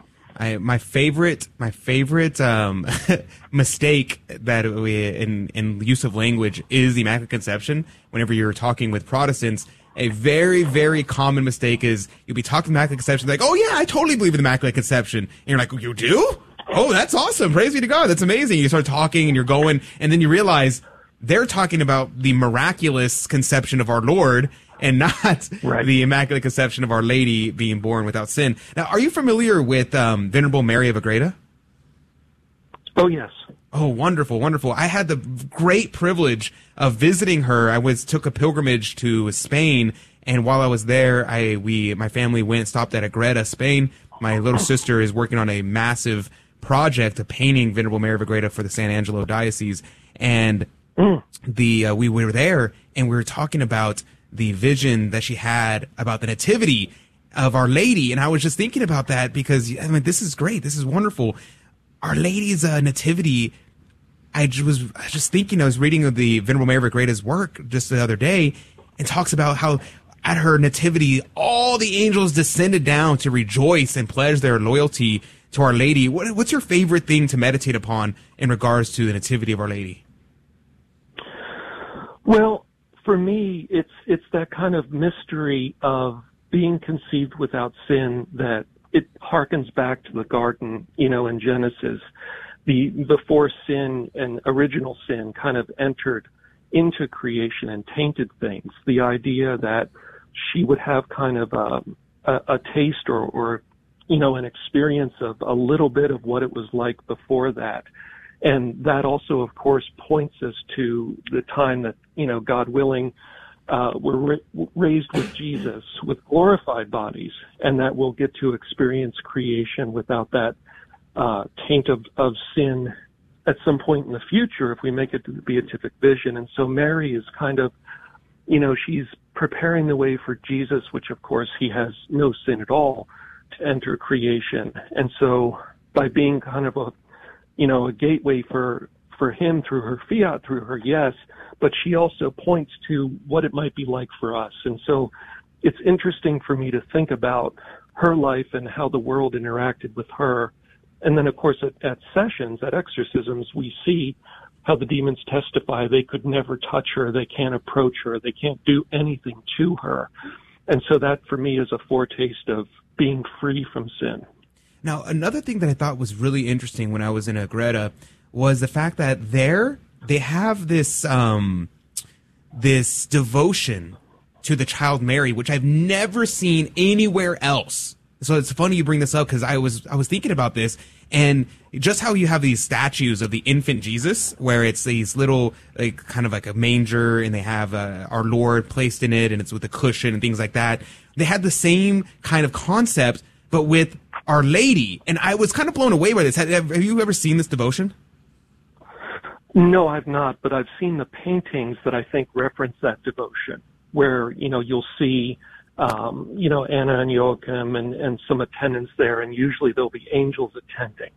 Um, so I think that's a reference to it, but I will happily go do some research on it. I appreciate you bringing it up. Oh, absolutely, because I was blown away by this, and I was kind of like, I kind of want to. I, I, try not to hop onto uh, new devotions and try to just keep with the ones I have, but I was like very caught up with this as something so that I've, I've just never seen before, and it was so so beautiful and and and also kind of little adorable. I'm kind of, the the babies are very cute, uh, but the it's something that I thought was very good. But for sure, uh, everyone should be tuning in on Saturday because the Immaculate Conception, the Nativity of Our Lady, what a grace. Um, where can people find out more information?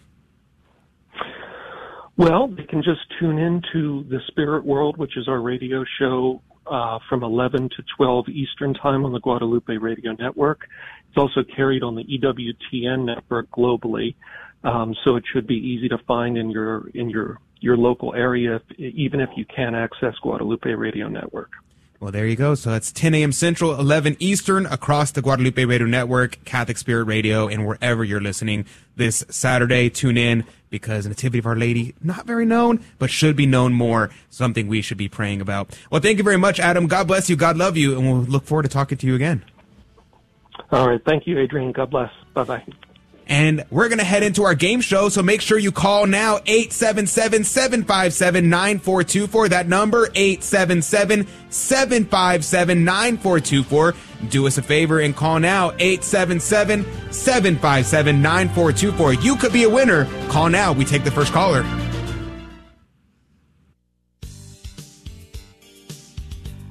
Hello, this is Steve Gleason with your one minute tool for Catholic evangelism. Here's the question for your non Catholic friend. Have you ever thought, well, why can't a prayer at a Catholic Mass cause the Holy Spirit to come upon the bread and wine and thus turn it into the actual body and blood of Jesus? Well, here's your three best friendship tools for Catholic evangelism. Number one, remember, three of the most magnificent miracles were a result of the Holy Spirit coming upon someone or something, such as the Holy Spirit came upon the face of the deep and God created the world. The Holy Spirit came upon Mary and she brought forth Jesus in her womb. Secondly, a boatload of scriptural support, such as 1 Corinthians 10:16, which says, "The cup of blessing which we bless, is it not a participation in the blood of Christ?" And thirdly, my honest reflection: your transformation after a prayer for conversion was not and is not noticeable in the human eye. So then, why do you reject a prayer which transforms bread and wine into Jesus' body and blood? I know the reason. Just a whole bunch of people have told you that. I might have gone to church, you know, at Christmas time, gradually quit going. Went through a divorce and um, ended up being a single parent. And it was an easy excuse. I, I took the easy out and just didn't go to Mass. When you come home to the, to the church, you're coming home to a Catholic family where people today just embrace you. I have a peace when I walk through the doors of the Catholic Church, like that's where I belong. If you've been away from the Catholic Church for whatever reason, we invite you to take another look. Visit CatholicsComeHome.org today. Welcome to another round of Fear and Trembling, the Catholic Trivia Game Show that helps you work out your salvation by the seat of your pants. It's a 50 50 chance, and prizes are involved. Avoid the weeping and gnashing of teeth. Call now to take your shot 877 757 9424. 877-757-9424. That's number to call to be part of the game show Fear and Trembling. You could be a winner. How do you win? It's simple. Pick up the phone and dial 877-757-9424. And I gotta say, the prize this week is pretty awesome considering it is probably a very impactful prize this week. So make sure you dial that number 877 757 9424 now if you don't know what you're listening to, if you're saying, you know, I just switch on the dial and I have no idea what's the, what I'm calling in for, but I'll call in. Just tell me what I'm calling in for. Well, if you dial 877 757 9424, and if you dial that number right now, you'll be part of the Fear and Trembling game show. Now, it's very simple to play, even if you don't know anything about Catholic trivia. I guarantee you, you'll still do great. Why? Because the trick is, I'm not going to ask you the questions. I'm going to ask Rudy the questions. He's going to give me an answer, and it's your job to tell me whether or not he is right or whether or not he is wrong. And if you'll have 15 seconds on the clock, and every right answer goes into the coffee cup of divine providence to win this week's prize. Rudy, what could they win? Praise be to God. This week we're giving away a book. The Synodal Process is a Pandora's Box. It's a book with a foreword by uh, uh, Cardinal Raymond Burke. And it's a wonderful uh, question and answer book on the synodal process. I know there's a lot of questions regarding what it is, what what can it be, and uh, it's how it relates to the uh, the the Pandora's box story there, because uh, the cover on it has Pandora's box. Anyway, the winner this week will be able to uh, to win this book on Friday, and uh, answering three questions today puts you uh, three times into the coffee cup of divine providence.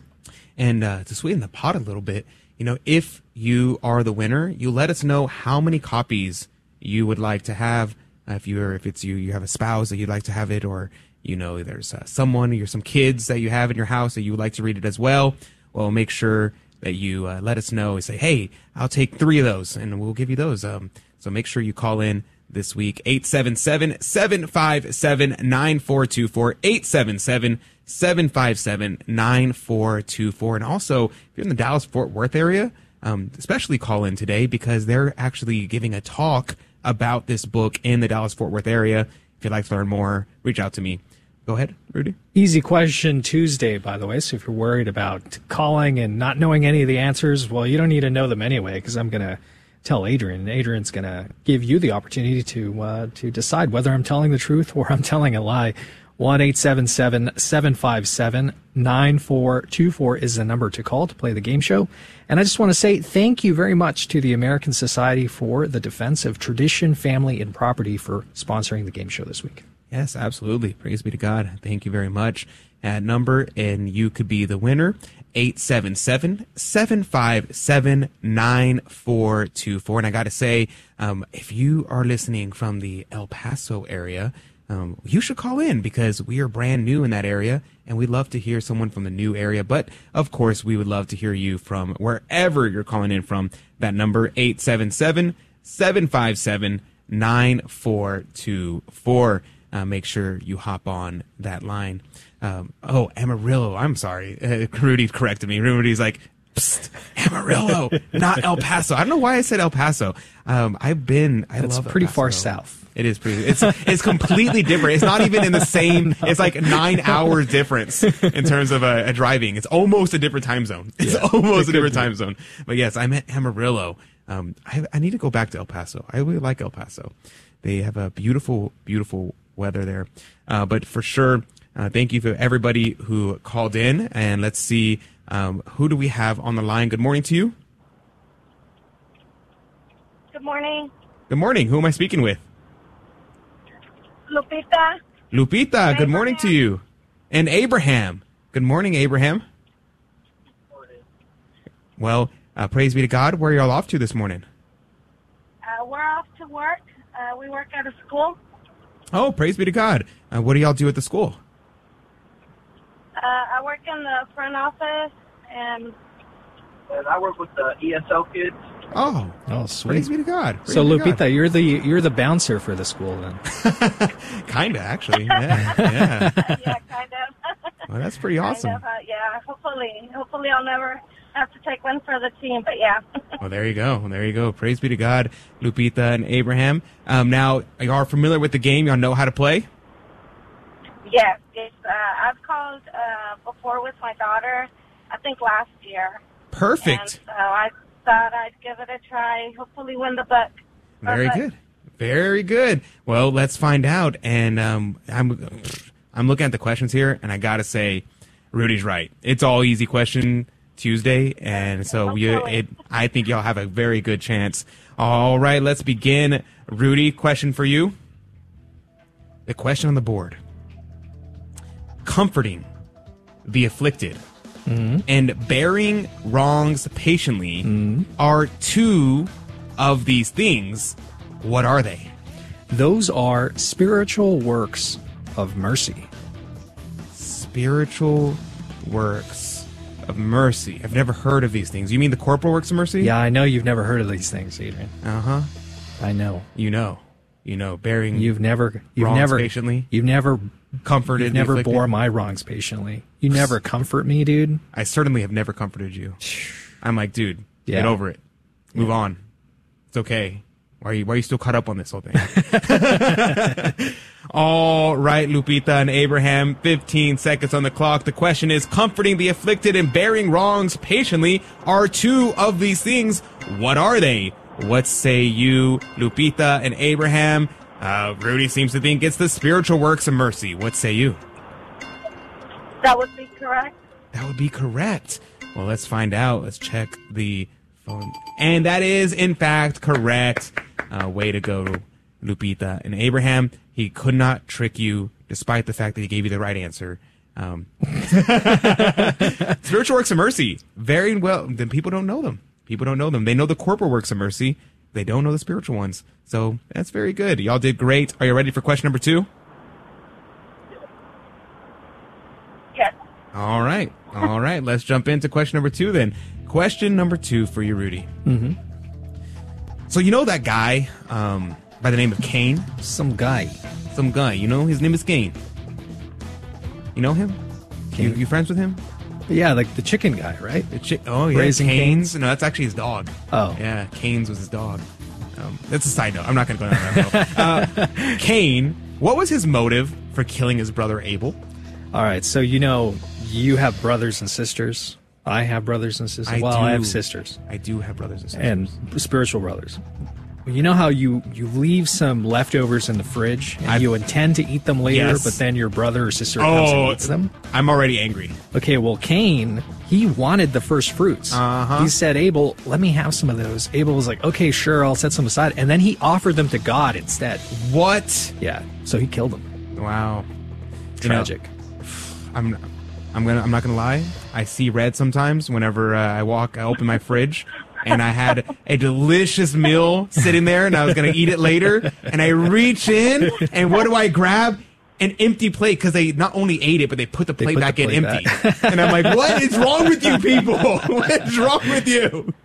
Anyway, I am not gonna. I'm bearing wrongs patiently. Uh, all right, Lupita and Abraham, 15 seconds on the clock. What was Cain's motive for killing his brother Abel? Well, Rudy says it's because Abel decided to offer his first fruits to God whenever Cain was actually going to eat them. So, what say you, Lupita and Abraham? I felt you with the comparison, so we're gonna say yes. You're going to say yes. Are you Are you sure you're going to go with yes? Uh, no, no, what? Uh, um, no. Okay, they're gonna go with no. Let's. Uh, the survey says that is correct. Uh, the reason is jealousy. It was out of jealousy because God accepted Abel. Envy, envy, right? Yeah, envy. Envy would also also be correct answer because Abel's uh, sacrifice was accepted and Cain was not, and he was like, "Um, I'm peanut butter and jelly. What about me? I don't get that. What He's is that jelly. mean? Oh, Jealous. okay. I didn't get that. All right, Lupita and Abraham, are you ready for question number three? Yes. All right, I got to say, this might be the hardest question we've ever had on the history of Catholic Drive Time, and I've never said that before, not once, ever, not not even not even yesterday. All right, Rudy, the question is, what percentage of beeswax can't uh blah blah blah? I can't say words. What percentage of beeswax must all candles which are used during the mass be? you get it? Be because Uh, beeswax. uh, uh, so if they're okay, if they're being used for the mass, yes, correct. They have to be sixty-three percent. Sixty-three. Yes, it's a very specific number. Yeah, and I actually don't have a reason why. It's sixty-three percent because six plus three equals nine, and nine is one more than eight. That's true. Yeah, that made sense, right? And seven, eight, nine. All right, Lupita and Abraham, 15 seconds on the clock. The question is, what percentage of beeswax must all candles which are used during the mass be? Um, well, Rudy seems to think it is 63%. What say you? Is he right or is he wrong? Uh, I thought it was 52 Tuesday. That's not too easy. So you're going to say no. um, correct. No. All right, let's see. Survey says that is correct. Way to go, Lupita and Abraham. It is, uh, I think, it's 51%. I think 51% is the bare minimum. Has to be majority. Uh, so very good, Lupita and Abraham. Y'all did awesome. Make sure you stay on the line so we can make, get your contact information. Should we draw your name out on Friday, it can send you the prize. Okay, thank y'all so much. Thank you. Absolutely. Love you God bless you. God love you. And we're going to put you on hold. And that's going to do it for the radio side. If you could join us in the after show, well, we're on YouTube. That's about it. Having a little bit of technical difficulties uh, with our new studio, still working out some kinks. Uh, pray for us. I would be very grateful. But if you could join us on YouTube, hop on, just look up Catholic Drive Time on YouTube and you could join us in the after show. And I'd love to interact with you there. Make sure you do that and we'd love to have you. If not, we'll see you back here 6 a.m. Central, 7 Eastern across the Guadalupe Radio Network and Catholic Spirit Radio. God bless you. God love you. And remember, Christ is risen. Truly, he is risen. Alleluia. Alleluia. Now, God bless you and may Mary Immaculate keep you under her mantle. Thank you for joining us on Your Catholic Drive Time, where it is our pleasure to keep you informed and inspired. Join us Monday through Friday at the same time, right here on your favorite Catholic radio station. Don't forget to connect with us. Just go to facebook.com forward slash Catholic Drive Time. Again, that's facebook.com forward slash Catholic Drive Time. Be sure to share more than just us today. Share Jesus with everyone you meet. Bye now, and God love you. And we're back.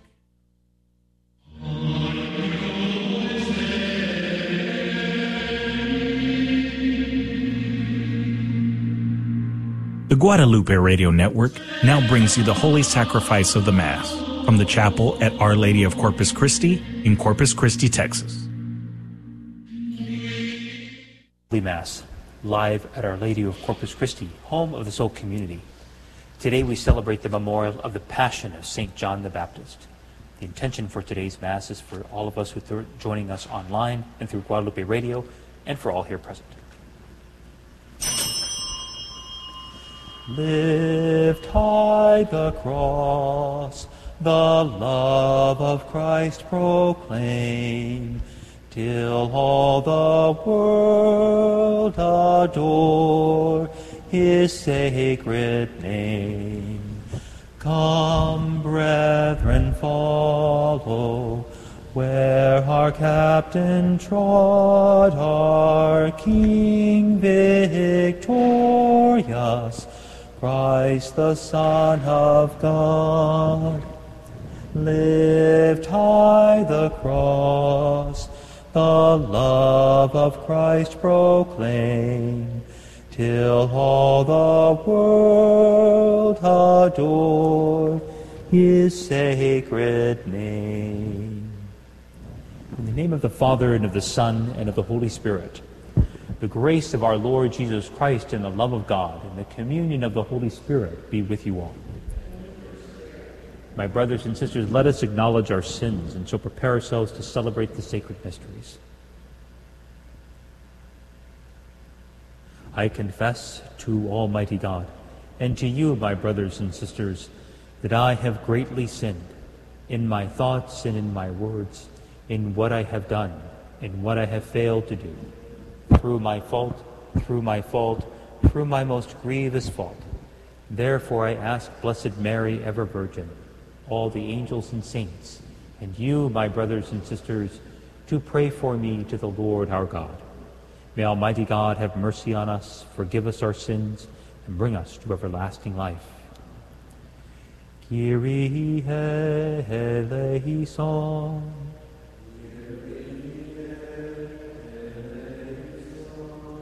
Christe eleison. Kyrie eleison.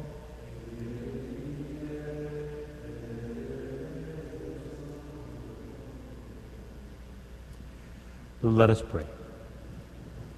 O God, who willed that St. John the Baptist should go ahead of your Son, both in his birth and in his death, grant that, as he died a martyr for truth and justice, we too might fight hard for the confession of what you teach. Through our Lord Jesus Christ, your Son, who lives and reigns with you in the unity of the Holy Spirit, God forever and ever. Amen.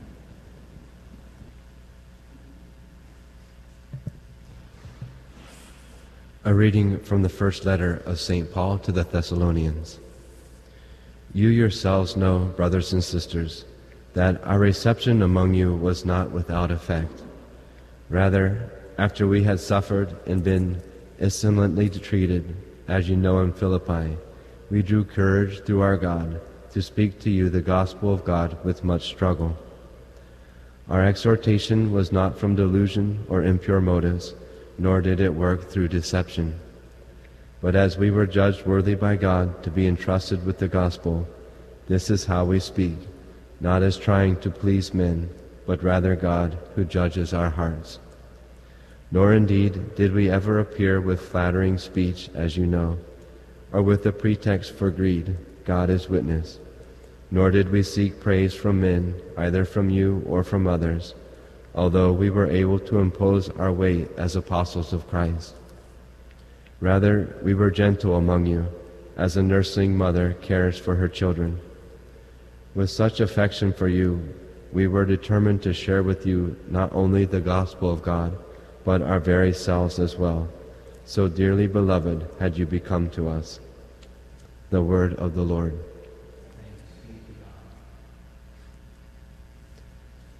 You have searched me, and you know me, Lord. You have searched me, and you know me, Lord. O Lord, you have probed me, and you know me. You know when I sit and when I stand. You understand my thoughts from afar. My journeys and my rest you scrutinize. With all my ways you are familiar. You have searched me, and you know me, Lord. Even before a word is on my tongue, behold, O Lord, you know the whole of it. Behind me and before, you hem me in and rest your hand upon me. Such knowledge is too wonderful for me, too lofty for me to attain. You searched me, and you know me, Lord.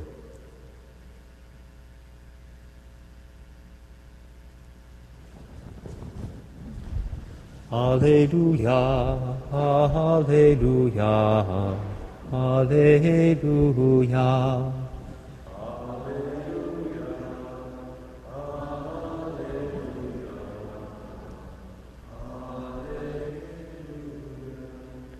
The Word of God is living and effective, able to discern reflections and thoughts of the heart. Alleluia, Alleluia, Alleluia. The Lord be with you. A reading from the Holy Gospel according to Mark. Glory to you, O Lord. Herod was the one who had John the Baptist arrested and bound in prison on account of Herodias, the wife of his brother Philip, whom he had married. John had said to, to Herod, It is not lawful for you to have your brother's wife. Herodias harbored a grudge against him and wanted to kill him, but was unable to do so. Herod feared John, knowing him to be a righteous and holy man, and kept him in custody. When he heard him speak, he was very much perplexed, yet he liked to listen to him. She had an opportunity one day when Herod, on his birthday, gave a banquet for his courtiers, his military officers, and the leading men of Galilee. Herodias' own daughter came in and performed a dance that delighted Herod and his guests. The king said to the girl, Ask of me whatever you wish, and I will grant it to you. He even swore many things to her. I will grant you whatever you ask of me, even to half of my kingdom. She went out and said to her mother, What shall I ask for? She replied, The head of John the Baptist. The girl hurried back to the king's presence and made her request, I want you to give me at once, on a platter, the head of John the Baptist. The king was deeply distressed, but because of his oaths and the guests, he did not wish to break his word to her. So he promptly dispatched an executioner with orders to bring back his head. He went off and beheaded him in the prison. He brought in the head on a platter and gave it to the girl. The girl, in turn, gave it to her mother. When his disciples heard about it, they came and took his body and laid it in a tomb. The Gospel of the Lord. Praise to you, Lord Jesus Christ.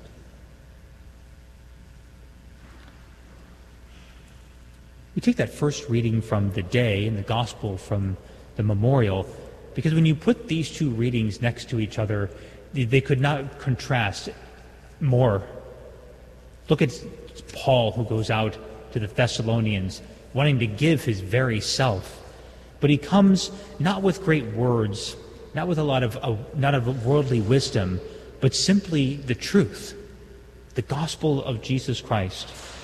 He says, no, I did not come appear with flattering speech or with a pretext for greed. God is my witness. Nor did we pra- seek praise from men, either from you or from others, although we were able to impose our weight as apostles of Christ. Now compare Paul going into Thess- Thessalonica with Herod. All the political maneuvering, you know, he wants to try to get out of this situation.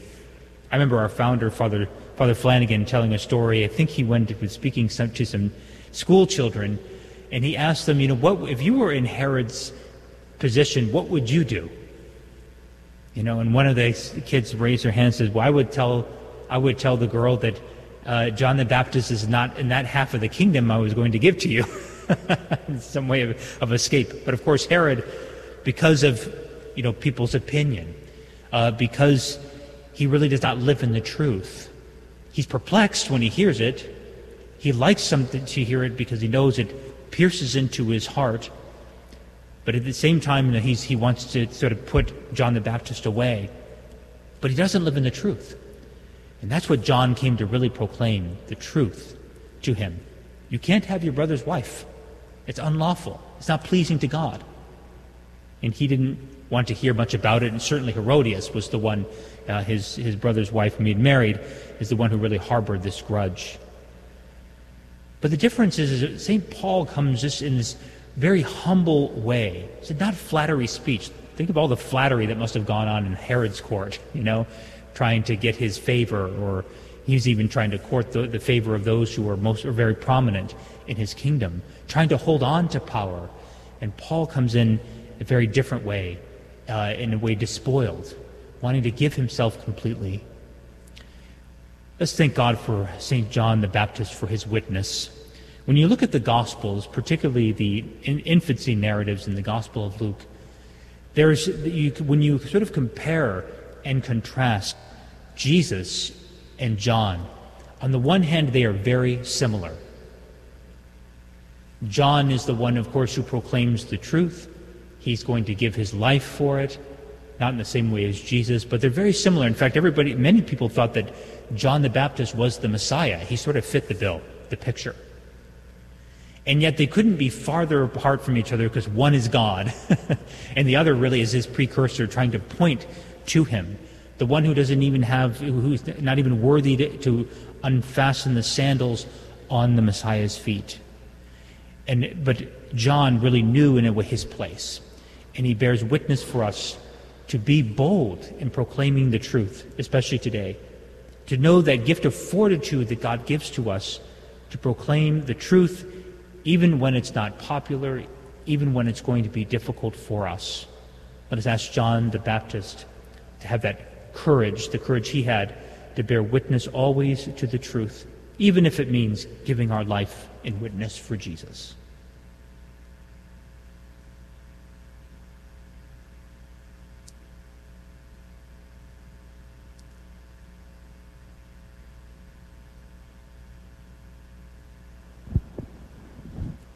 Let us bring our prayers before our Heavenly Father. We pray for our Holy Father, Pope Francis, for his spiritual and physical needs. Let us pray to the Lord.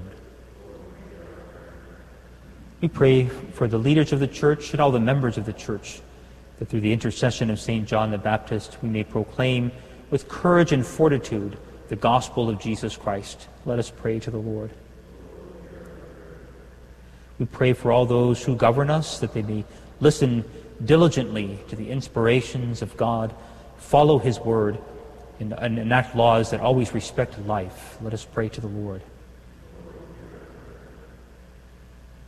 For those who are sick and who are suffering, who are in need of our prayers and our, our comfort, let's ask that the Lord would heal them in their faith and give them strength in their sufferings. Let us pray to the Lord.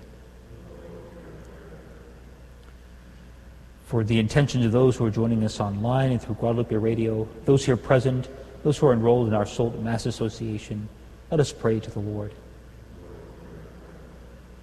And for all who have died, the holy souls in purgatory, let us pray to the Lord. Heavenly Father, hear the prayers we bring before you this day. We, we know that you always hear our prayers and answer them according to your holy will through Christ our Lord.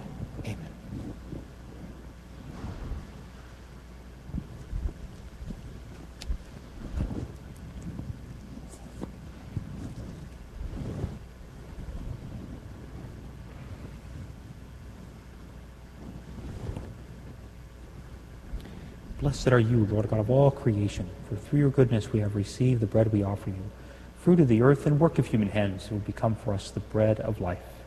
Blessed be God forever.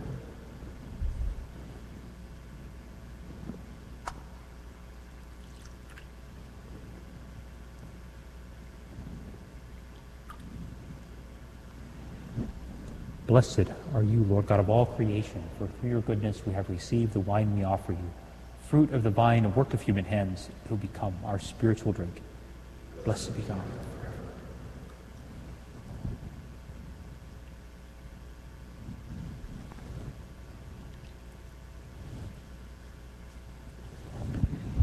Pray, dearly beloved, that my sacrifice and yours may be acceptable to God, the Almighty Father.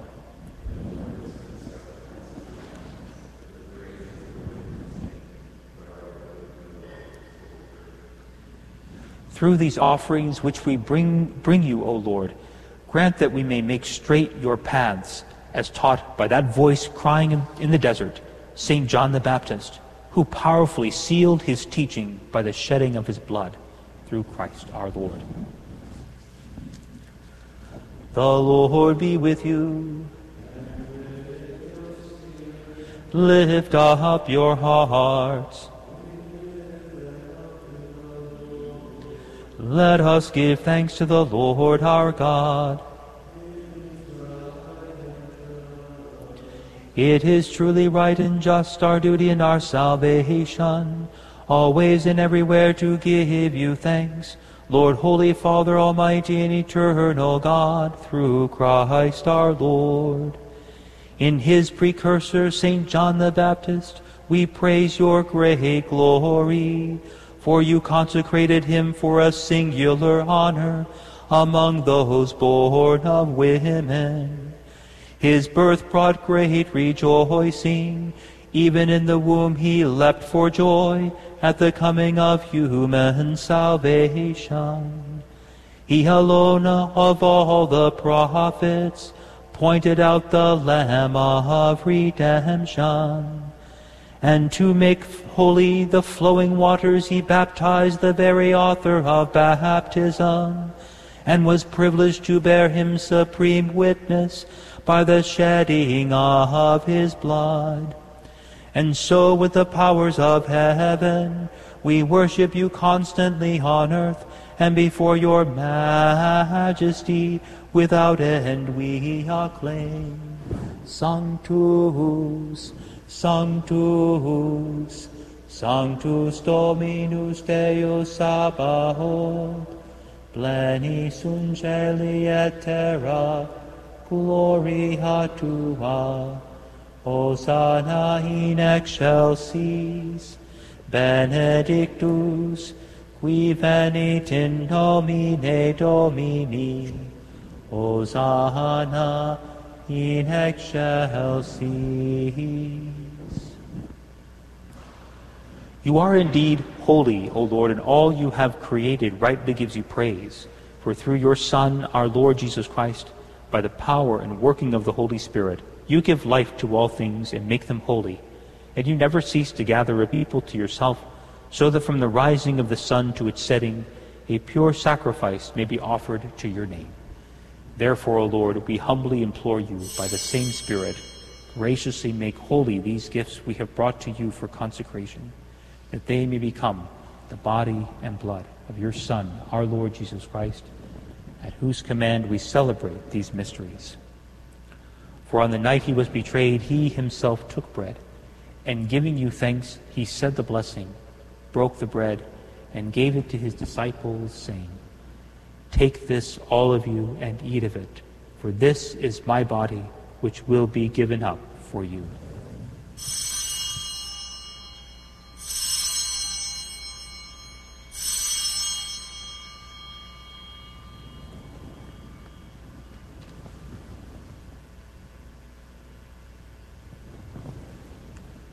In a similar way, when supper was ended, he took the chalice, and giving you thanks, he said the blessing, and gave the chalice to his disciples, saying, Take this, all of you, and drink from it, for this is the chalice of my blood, the blood of the new and eternal covenant, which will be poured out for you and for many for the forgiveness of sins.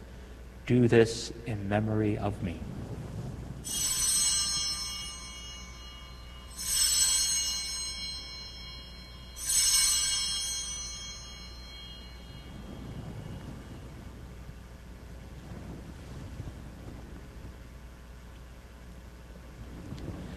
The mystery of faith. We proclaim your death, O Lord, and profess your resurrection until you come again.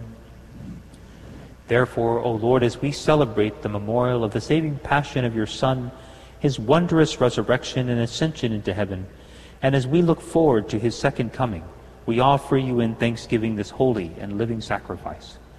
Look, we pray, upon the oblation of your church, and recognizing the sacrificial victim by whose death you will to reconcile us to yourself. Grant that we who are nourished by the body and blood of your Son and filled with his Holy Spirit may become one body, one spirit in Christ.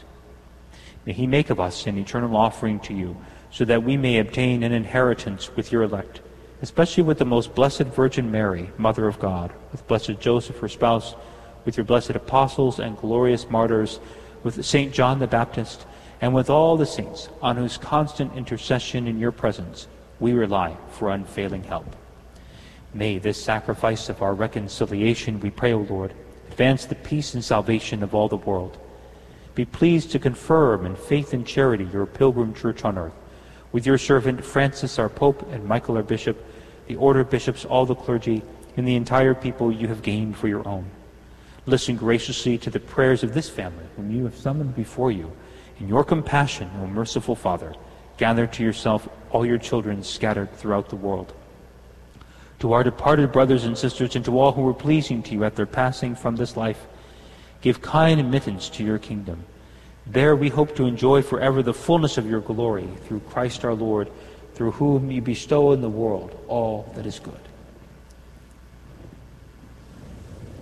Through him and with him and in him, O God, Almighty Father, in the unity of the Holy Spirit, all glory and honor is yours forever and ever. Amen.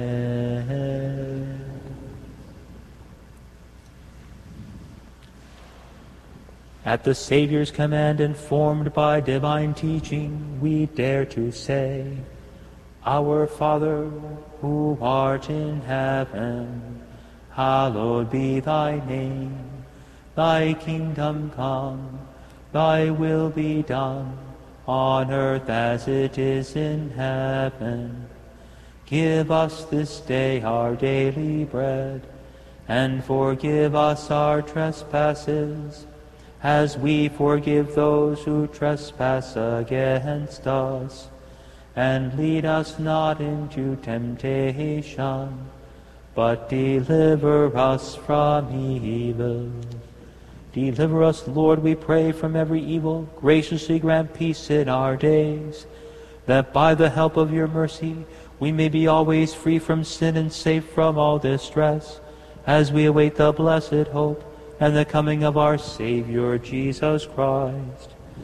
For the kingdom, the power, and the glory are yours, now and forever.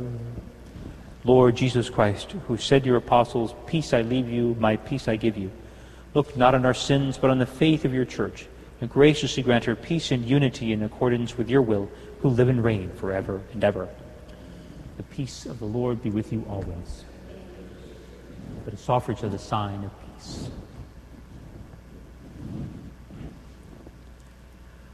Agnus Dei, qui tollis peccata mundi, miserere nobis. Agnus Dei, qui tollis peccata mundi, miserere nobis. Agnus Dei, qui tollis peccata mundi, dona nobis pacem.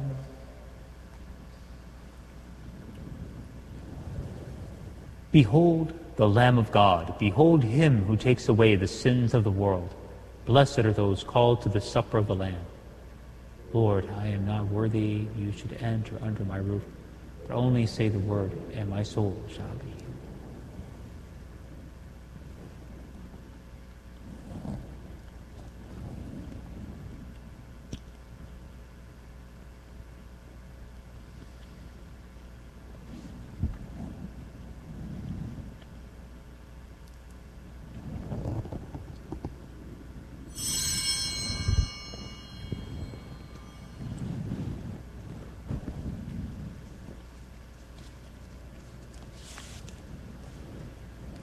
For those unable to receive communion and those joining us online, let us pray together the act of spiritual communion.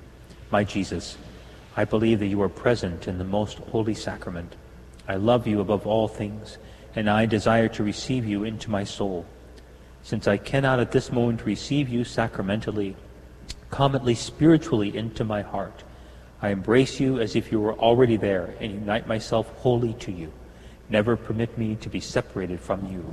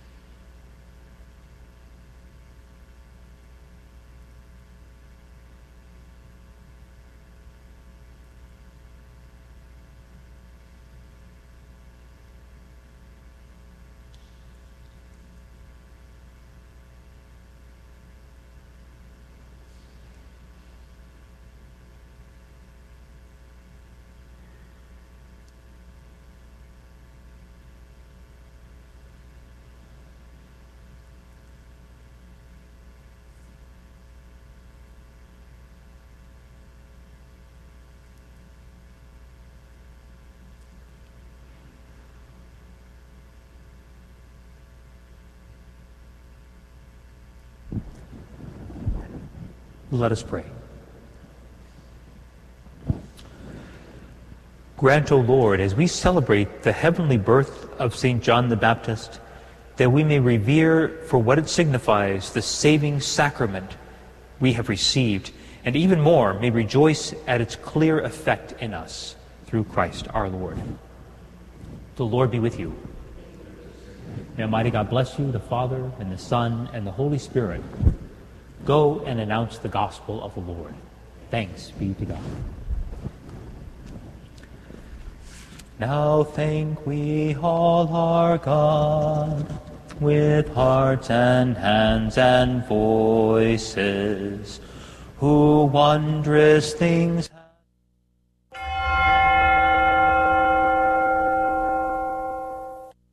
Saint Michael the Archangel, defend us in battle. Be our defense against the wickedness and snares of the devil. May God rebuke him, we humbly pray. And do thou, O Prince of the heavenly host, by the power of God, thrust into hell Satan and all the evil spirits who prowl about the world, seeking the ruin of souls. Amen. Prayer of Deliverance. Almighty God and Father, we beg Thee, through the intercession and help of the archangels Saint Michael, Raphael, and Gabriel, for the deliverance of our brothers and sisters who are enslaved by the evil one, from anxiety, sadness, and obsessions, We implore thee, deliver us, O Lord. from hatred, fornication, and envy, We implore thee, deliver us, O Lord. from thoughts of jealousy, rage, and death, We implore thee, deliver us, O Lord. From every thought of suicide and abortion, We implore thee, deliver us, O Lord. from every form of sinful sexuality, We implore thee, deliver us, O Lord. from every division in our family and every harmful friendship, We implore thee, deliver us, O Lord. from every sort of spell, malefice, witchcraft, and every form of the occult. We implore thee, deliver us, O Lord. Thou who said, Peace I leave with you, my peace I give unto you, grant that through the intercession of the Virgin Mary, we may be liberated from every demonic influence and enjoy thy peace always. In the name of Christ our Lord. Amen. Transmitting the treasures of our Catholic faith to your radio every day. This is the Guadalupe Radio Network. Radio for your soul.